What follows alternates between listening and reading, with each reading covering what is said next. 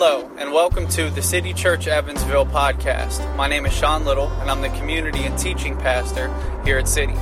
For the past few weeks, we've been in a series entitled Collide, where human emotion meets truth in the Psalms.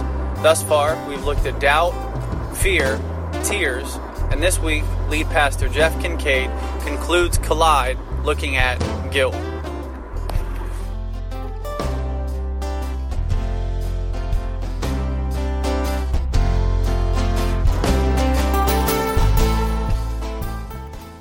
Well, if you've been with us over the course of the last number of weeks, you know that we have been, in a series on our emotions, on how to handle our emotions. And the series has been called Collide, where emotions meet truth in the Psalms. We've dealt with three emotions so far: doubt, fear, and tears. Today, I want to wrap up the series by talking about something that many of us deal with. And it's the issue of guilt. So if you have a Bible, turn with me, and it's Psalm 130. Psalm 130. I don't know, maybe you've got an old school Bible like this one. This is a big one. It's got big letters so I can read. Maybe you've got a digital copy, whatever. Just turn in your Bible to Psalm 130. What we've seen throughout this series is that the Bible teaches us that our emotions are real. No point in denying them. You have them. They're real. But that they're not always true, so you don't have to indulge them. Instead, our emotions must be processed. What we do is that we bring our emotions to and we evaluate them in the light of the truth of God's Word. And more specifically, the best place in the Bible to process your emotions is in the book of the Psalms, because the Psalms are so full of every kind of emotion, even guilt. Which is what Psalm 130 is about. Now you'll notice right under the title where it says Psalm 130, the very first thing it says, just like last week's psalm, is that it says it's a song of ascents. And if you were with us last week, you might remember that I said that there are 15 of these psalms of ascents. They all happen in one section of Scripture in the Psalms, and they're found in Psalm 120 to Psalm 134. And the reason that they were called songs of ascent was that Jerusalem, the religious capital of Israel, was set on a high hill. And so when the people came to Jerusalem for one of their three religious festivals each year from their homes in the valley, they traditionally sang these songs, these psalms, as they walked up from their homes and ascended to the city. The psalm, a song of ascents. Now I'm going to read this psalm all the way through, and then I want to talk about what it has to teach us about processing guilt. Psalm 130, a song of ascents. Out of the depths I cry to you, O Lord. O Lord, hear my voice. Let your ears be attentive to my cry for mercy. If you, O Lord, kept a record of sins, O Lord, who could stand? But with you there is forgiveness, therefore you are feared. I wait for the Lord. My soul waits, and in his word I put my hope. My soul waits for the Lord more than watchmen wait for the morning. More than watchmen wait for the morning. O Israel, put your hope in the Lord, for with the Lord is unfailing love, and with him is full redemption. He himself will redeem Israel from all of their sins. Now, right out of the gate, the psalmist begins to describe in poetic images what anybody who has ever felt deep guilt would recognize. And it's that sinking feeling in the pit of your stomach that you have failed in some way, that you have fallen short of your own expectations, someone else's expectations, God's expectations. And there's this loneliness that comes with that. Now, we don't know what he's done. Might have been something terrible. Might have been something relatively minor to some of us, but whatever it is, he feels like he's drowning in guilt and shame. Now you might be asking, now wait, how do you know that this psalm is about guilt? Well, look at what he says in verse 2. He says he's crying out for God's mercy. And then he goes on and he speaks about sin and his need for forgiveness. This is about guilt. There's a desperation in this man. He is awash in guilt, and he believes that God's mercy is the only thing that can save him. And I wonder, Are you feeling that today? Is there something that you have done that you feel such guilt over, such shame about, that you feel like you're drowning in feelings of guilt? Maybe it's something big. Maybe it's something you did. Maybe it's something you didn't do that you should have done. Maybe it's not big at all. There are some people that live with a chronic sense of guilt. You feel guilty that you didn't remember someone's name this morning, or that you didn't wave at the people in the parking lot this morning, or you went shopping yesterday and you bought something for yourself and you feel guilty about that, and you feel like you're drowning in these constant and unrelenting feelings of guilt, chronic guilt. Or maybe that's not where you are today, but you've been there in the past. You felt this before, and there's a very good chance you're going to feel it again someday in the future, because all of us fail. None of us are perfect, certainly not me, not you. How are we to handle our feelings of guilt in a way that brings us out of the depths? Like, that doesn't leave us in the depths. Do we accept all of our feelings of guilt? Do we reject them? Do we reject some of them? Do we reject all of them?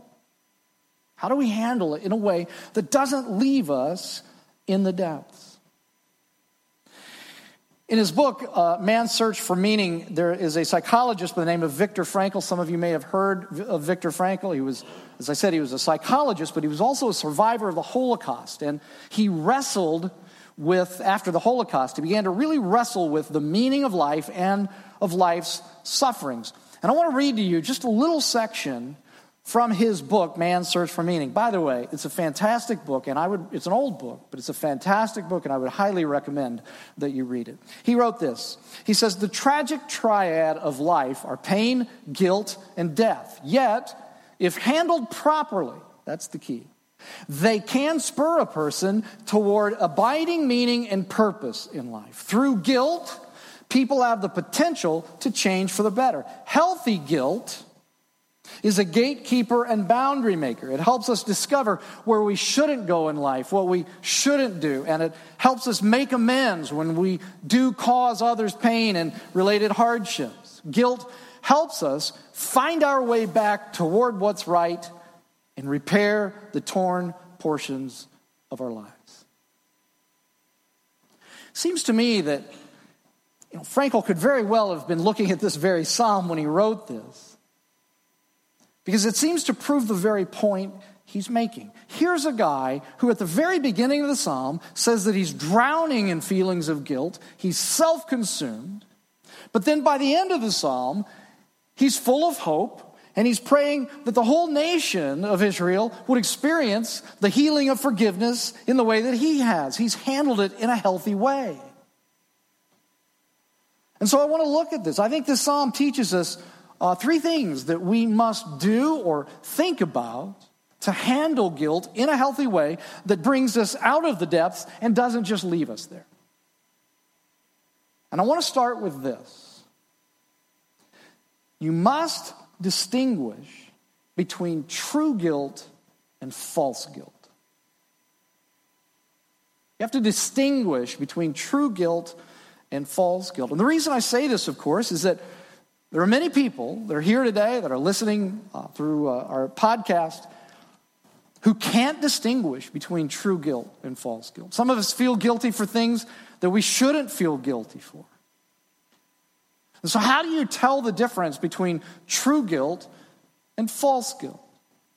Well, let me give you two components that are necessary for true guilt, and then I want to give you a definition of true guilt, and I'll do the same with false guilt. Okay, so first, true guilt has to have an absolute moral standard that has been violated. So it has to have an absolute moral standard that has been violated. See, you have to be able to judge whether what you did was right or what you did was wrong. Without an absolute standard, you could be guilty of everything or you could be guilty of nothing. And by absolute, what I mean is a standard that is true for all people in all times and in all places. Now, that's not something that our culture likes very much, the idea that there is an absolute moral value for all people in all times and all places. We don't want that. We want it to be true for those people in those places and those times, but not us today. It's the major attack that you often hear about the Bible. But the Bible is truth. It is absolute truth because God is unchanging. It is absolute truth for all people in all times and in all places. You must have an absolute moral standard. And I want you to notice in verse 3 where the psalmist turns for that standard. Verse 3, if you, O Lord, kept a record of sins, O Lord, who could stand? He's saying that God is that absolute moral standard by which human beings are measured. He's the judge of what sin is and what it's not, and he's given us that in his word, in the Bible. Now, second, for guilt to be true, it must also lead you to your Redeemer. In other words, if God is the absolute moral standard, if he's the judge of sin, then only he can forgive sin. And I don't know if you noticed or not, but as this guy is, he's saying that he's in the depths. 8 times in this passage, the psalmist uses the word Lord. Did you notice that? 8 times. O Lord, over and over. For instance, verse 7, O Israel, put your hope in the Lord, for with the Lord is unfailing love, and with him is full redemption. He himself will redeem Israel from all their sins. And so in the midst of his guilt, he recognizes that what he's done is wrong, and then he turns to the only one who is able and willing to redeem him from his sins. He doesn't turn to his mama. He doesn't turn to his papa. He doesn't turn to his wife. He doesn't turn to his employer. He turns to his Redeemer. Now, we know today what the psalmist didn't know at that time, that God would reveal himself in Jesus Christ, and in Christ he would make provision for the forgiveness of the sins of humanity through his death on the cross. So we know that when he says Lord, he's referring to the Lord Jesus Christ, even though he didn't know it at the time. So with those two things understood, here's a definition of true guilt. True guilt is the violation of an absolute moral standard for which Christ is the Redeemer. It's the violation of an absolute moral standard for which Christ is the Redeemer. In fact, if you think about it, true guilt isn't really a feeling as much as it is an objective fact. I lied, I stole, I cheated. I am objectively guilty. And then what accompanies the fact of my guilt is the feeling of guilt. That's true guilt. But that feeling can be dealt with, and we'll talk about that in just a moment. So that's true guilt. So then, what is false guilt? Well, I think that maybe the best way for me to explain what false guilt is to give you an example. Do you know who experiences, at least in my opinion, who experiences false guilt more than any other set of people in the world? You know who that is? It's moms. Moms. In fact, listen to this. An organization called Baby Center, I don't know who that is, but anyway, they did a survey on guilt. And listen to this. A whopping 94% of mothers said that they feel guilt about their roles as a mom. Does that make sense? Do you relate to that, moms? Yeah. And here are, I'm going to give you a list of the top 7 things mothers feel guilt about. And see if any of these ring true for you. Or maybe they remind you of what you felt guilt about when you were a mom. Here's number 1, feeding your baby formula. Here's number 2, using TV as a babysitter. Amy and I had 3 preschool boys all at the same time, right? I mean, they're grown now, but all of them, at one point, they were all 3 preschool boys. Okay. A couple of years ago, we're having dinner with a young couple who had just had their first child, and they talked with great sincerity about how they were never going to use the TV as a babysitter. Now, every time parents tell me that, I nod my head very sincerely. I want to encourage them as much as I can, but you know what goes through my head? See if any of you recognize this. Oh, where is my hairbrush? Oh, where is my hairbrush? Oh, where, oh, where, oh, where, oh, where, oh, where, oh, where, oh, where is my hairbrush? Anybody recognize that song? Yeah. Okay, that's Larry Boy from VeggieTales. See, we said that too, that when we were new parents, and we meant it, we were never going to use TV as a babysitter. But then we had 3 preschool boys at the same time, and we praised God for television as a babysitter. I heard that song so much, I still remember it. Okay, here's the third thing that moms often feel guilty about, is being environmentally unfriendly. Like when you put a trash bag out full of disposable dirty diapers, while your neighbor is hanging cloth diapers from the clothesline. Here's number 4, feeding your kids junk food. Number 5, leaving your child with another caregiver. Number 6, yelling at your kids. I don't think my kids knew that Amy had a normal voice until they were, into their teen years. And 7, not being able to afford all the extras. You know what I mean by the extras? Like we had people in my neighborhood in Dallas that they hired their 7-year-old son a speed coach. That's what they mean by the extras. You can't do all of that stuff. A lot of moms feel guilty about that. Now, if you asked any one of the women that were surveyed if they really feel guilty about those things, they would say yes. I mean, their guilt feels real, no doubt. But let's process their guilt. This is what we're supposed to do. We process it in light of Scripture. Let's process their guilt to see if it's true guilt.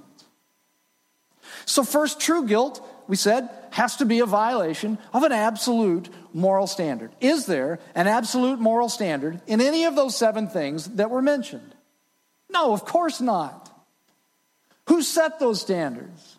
God didn't set those standards. Some self-righteous busybody with too much time on her hands wrote it on Facebook, and it made its way around the world, preying on the fears of anxious new mothers in every corner of the world.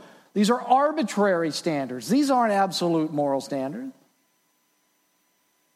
And second, true guilt should point you to Christ, your Redeemer. Does this do that?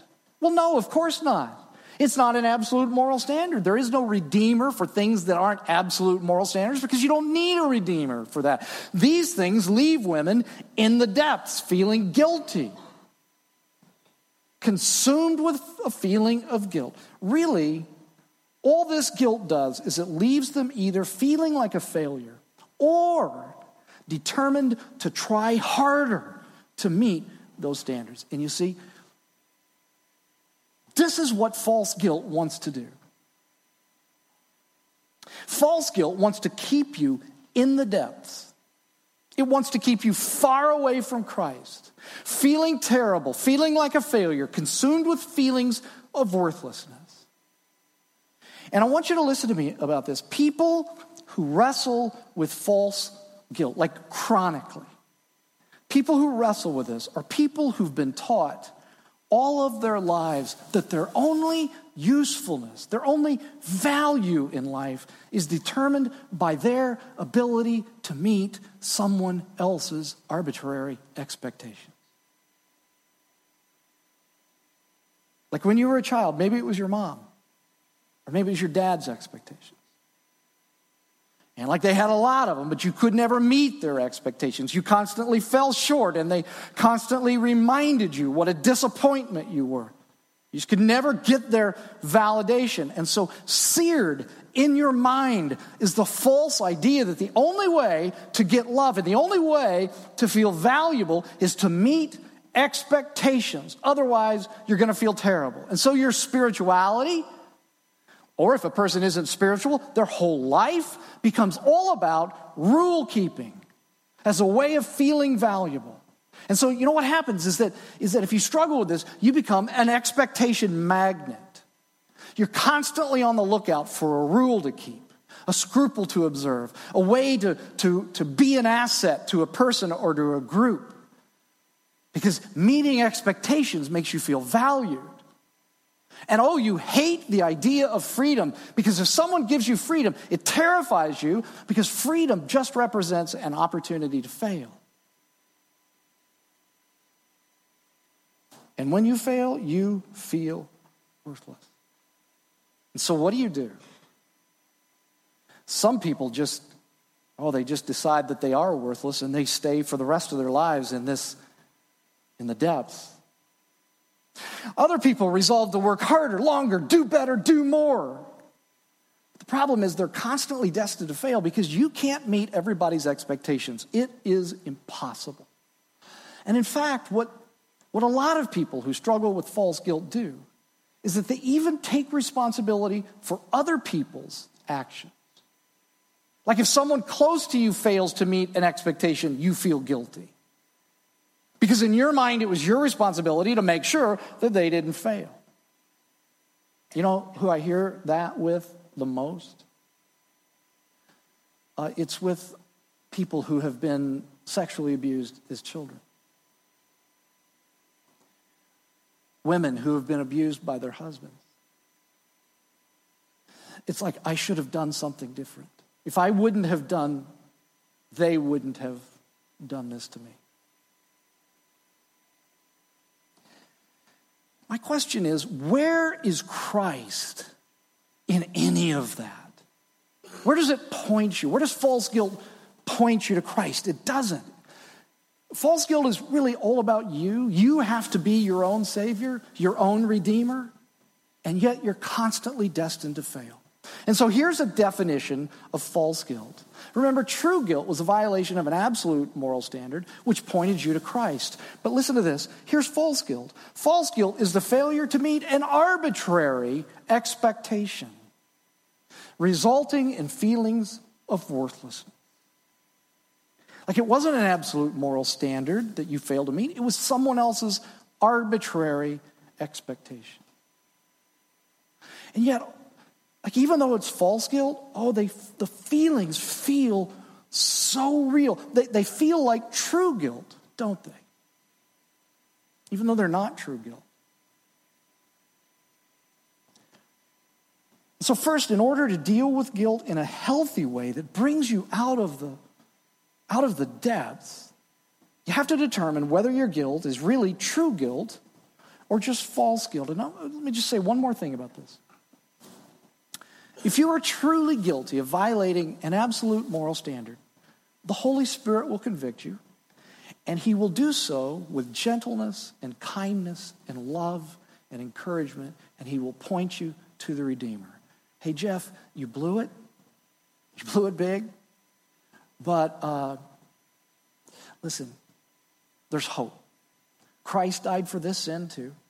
Don't wallow in your guilt, Jeff. Bring it to Christ. And then move on. And let's learn from this. That's how the Holy Spirit speaks. That's how you know true guilt. But can I tell you what false guilt sounds like? False guilt isn't the Holy Spirit at all. False guilt is someone from your past. It's your mom. It's your dad who you always disappointed. It's your coach from when you were a kid who always hollered at you. False guilt sounds like this. You loser. You did it again. You always fail. You're a constant loser. You're worthless. You should feel ashamed of yourself. That's false guilt. It leaves you here. It doesn't point you to your Redeemer. Okay. Got to learn to distinguish between the two of these. If it's true guilt, you're going to need to deal with it. We're going to talk about that. But if it's false guilt, you need to reject it. Say no to it. Put it away. Because if you don't learn to reject false guilt, you will spend the rest of your life running, working, striving to meet everyone's expectations, never able to say no, never able to make a mistake, and yet always feeling like a failure, drowning in feelings of worthlessness. So you got to do this. You got to learn to distinguish between true guilt and false guilt. Okay, second. To handle guilt in a healthy way, you have to repent of true guilt. So like false guilt, you just reject. You're like, that's not me. That's not on me. True guilt, you have to repent. Now, if you notice in this passage, what jumpstarts the whole process of this man's forgiveness and healing and transformation is this thing called repentance. That's what he's doing in verse 2 when he asks God for mercy, for forgiveness. He recognizes, he acknowledges that he's offended the holiness of God in some way. He doesn't deny it. He owns it. He looks at it. He acknowledges that's the source of his despair, and he cries out to his Redeemer for mercy and for forgiveness. Now, here's a principle that I want you to pay very close attention to. I hope you'll remember it, maybe write it down, whatever you got to do. But it's really important that you get this. The healing of forgiveness comes through the sting of repentance. The healing of forgiveness, it always comes through the sting of repentance, and here's what I mean. You have to understand what it means to repent. When you repent, you're acknowledging that you're guilty before God, but it's more than that. Repentance also acknowledges that the reason you're guilty, the reason that you have sinned, is that you have a sinful, selfish heart. But it's even more than that. Repentance also acknowledges that you can't do anything about this sinful heart. Only God can do it. The only hope for you is the sheer mercy of God. And see, this is offensive to the human spirit. It hurts to hear that.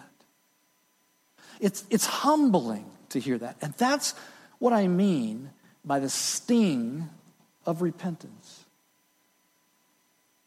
You have to own that you were wrong and that the only hope for you is Christ. To get the healing, you have to endure the sting. Repentance is like an antiseptic. It stings when it goes on, but in the end, it's healing. But you see, here's the thing. The sting is why many people choose not to believe in Christ in the first place.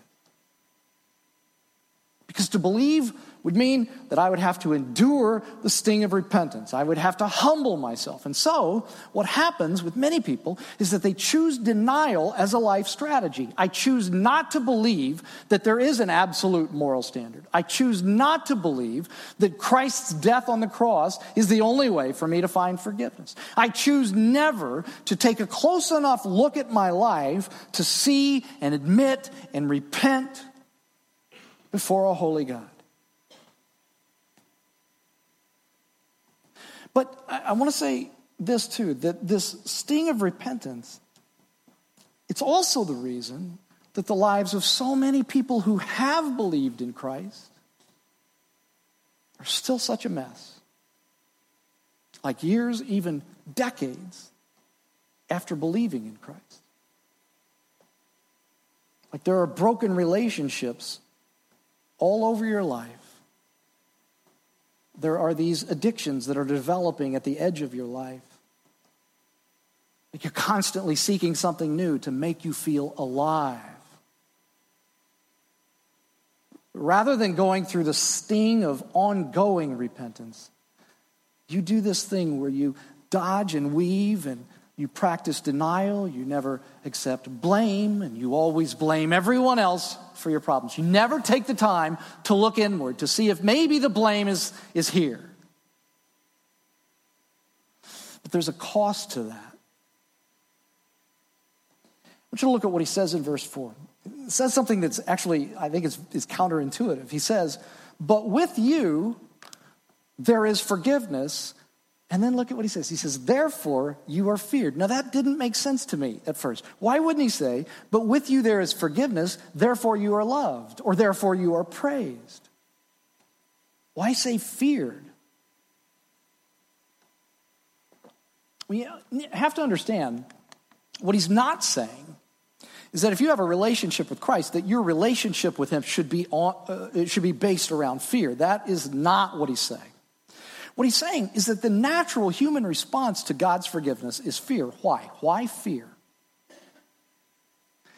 Well, in every one of us, there is this longing for someone to know us all the way to the bottom. That's what drives every romantic movie that's ever been made. But at the same time, to be known all the way to the bottom is terrifying. You see, going through the sting of repentance and accepting the forgiveness God offers, on the one hand, means that he loves us all the way to the bottom, and that's great, but it also means that he knows everything about us. Like every secret you have, every part of you that you keep hidden from the rest of the world, all of the things that you would rather deny and lie about than admit. because to acknowledge it would be embarrassing, it would be humbling, and it would shake the very foundations of your life. So you can't fool him. You can't deny. You can't practice, dodge and weave denial with him. To get close to him means dealing with the stuff in your life that's tearing you and your relationships and your soul apart, because he loves you enough to make sure that you deal with those things. And in that sense, he terrifies you. And so you do this stay away, come closer dance with him. Much like two people do when they first meet and they begin to fall in love. You want more, but you can't bear more. But if you're willing to go through the sting of repentance, there is, look at what he says in verse 7. He says, there is hope in the Lord. Earlier, he says, I hope in the Lord. What does he mean by that? Well, look at what he says just after that. He says, for with the Lord is unfailing love, and with him is full redemption. Unfailing love. What does that mean? That means complete acceptance, validation of your worth. You don't have to scurry around trying to meet everyone else's expectations. You don't have to stay in the depths and feel like a failure. When you bring it to Christ, it's done.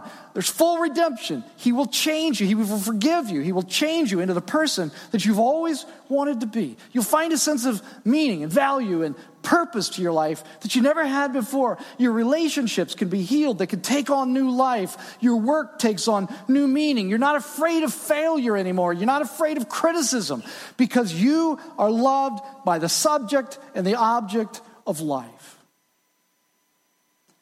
He's saying there's hope. I don't have to stay there in the depths. I don't have to feel like a failure, like a disappointment all of my life. All I have to do is bring it to the cross of Christ, and it's dealt with, and I move on because Christ paid for it. Listen to this. I know that scares some of you to think about that, because what you think is that, well, it seems like you're taking sin too lightly. I want you to understand this. The gospel doesn't take your sin lightly. Christ had to die for your sins. That's not taking sin lightly. But it also doesn't require that you crucify yourself and wallow in your guilt indefinitely. There is healing for true guilt when you repent. And if you want to deal with the guilt in a way that leads to health, you can't live in, bob and weave denial. You've got to go through the sting of repentance to experience the healing of forgiveness. And I want to tell you one way that I think would be a great way for some of you to apply this. I've told people this before. One of the best ways to apply this is to find 3 or 4 people this week that know you very, very well,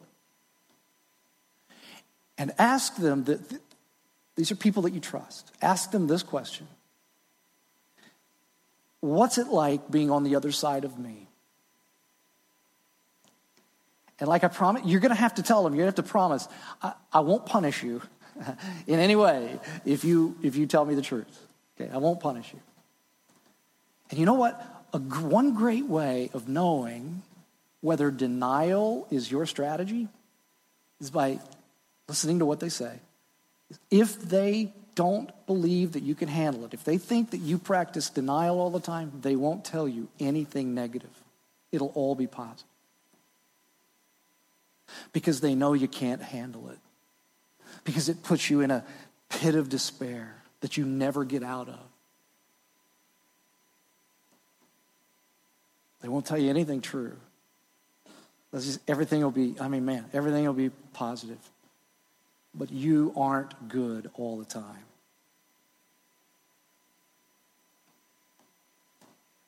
Try that. If you want to deal with guilt in a healthy way, if you want to get out of the depths, you've got to, first of all, distinguish between true guilt and false guilt. You have to reject false guilt. You have to repent of true guilt. And then finally, this.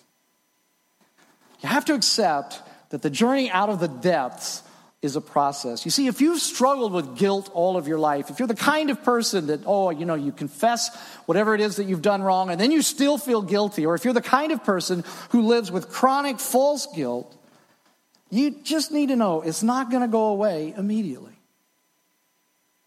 It's a process. And the psalmist says, first you have to wait patiently. Look at verse 6. My soul waits for the Lord. Most of us have learned to live guilty or to live with false guilt from early on in our lives, and we've practiced it for years and years and years. It doesn't change instantly. It's a process. You have to wait patiently.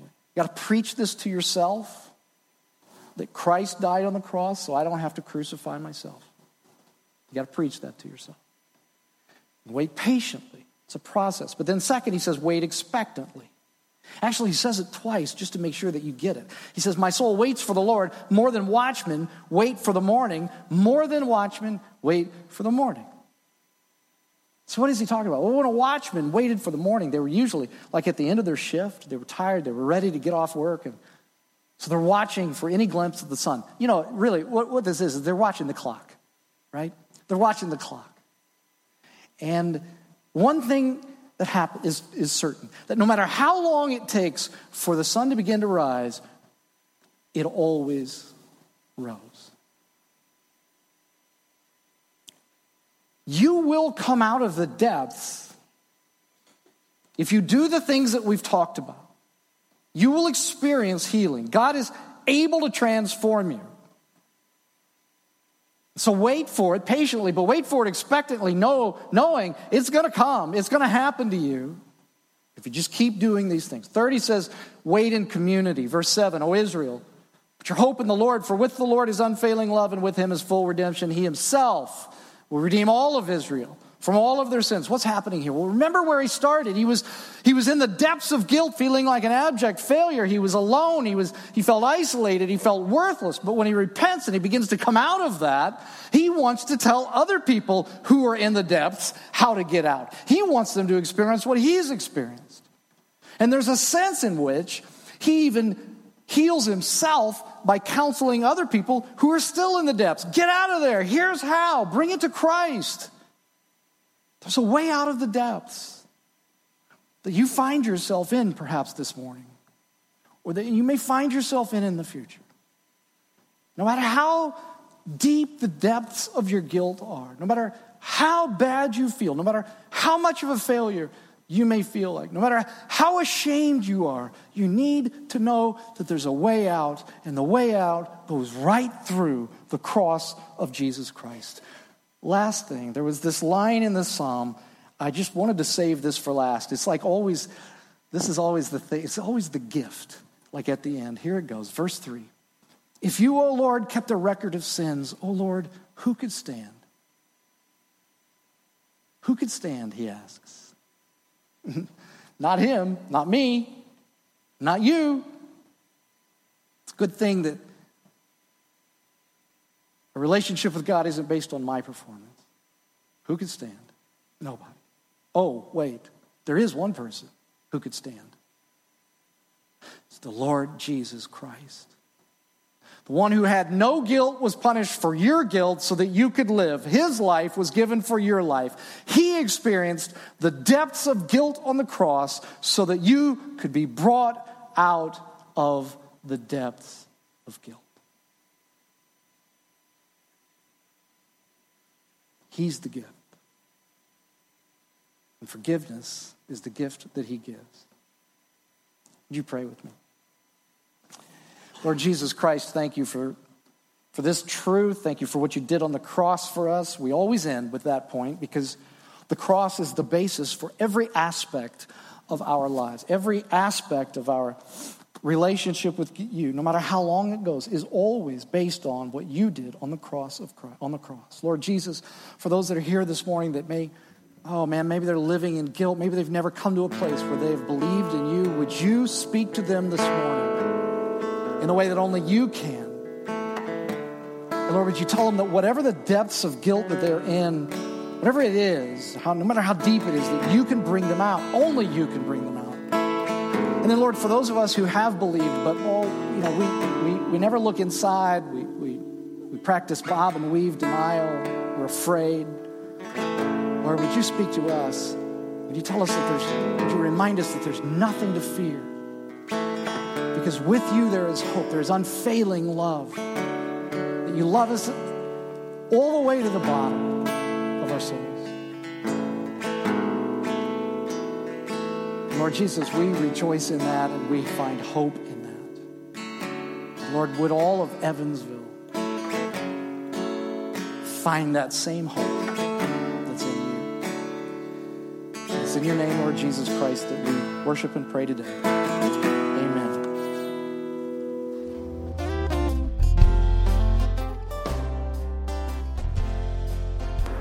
Following what's arguably the most famous passage in Scripture, John 3:16, you find this phrase, "For God did not send his Son into the world to condemn the world, but to save the world through him." That's why we can say that the cross changes everything, even our guilt, because Jesus' condemnation frees us from our guilt and our indebtedness. Well, thank you so much for choosing to tune into the City Church Evansville podcast. We'd love to see you on a Sunday morning at 9:15 or 11 a.m. at 314 Market Street in downtown Evansville.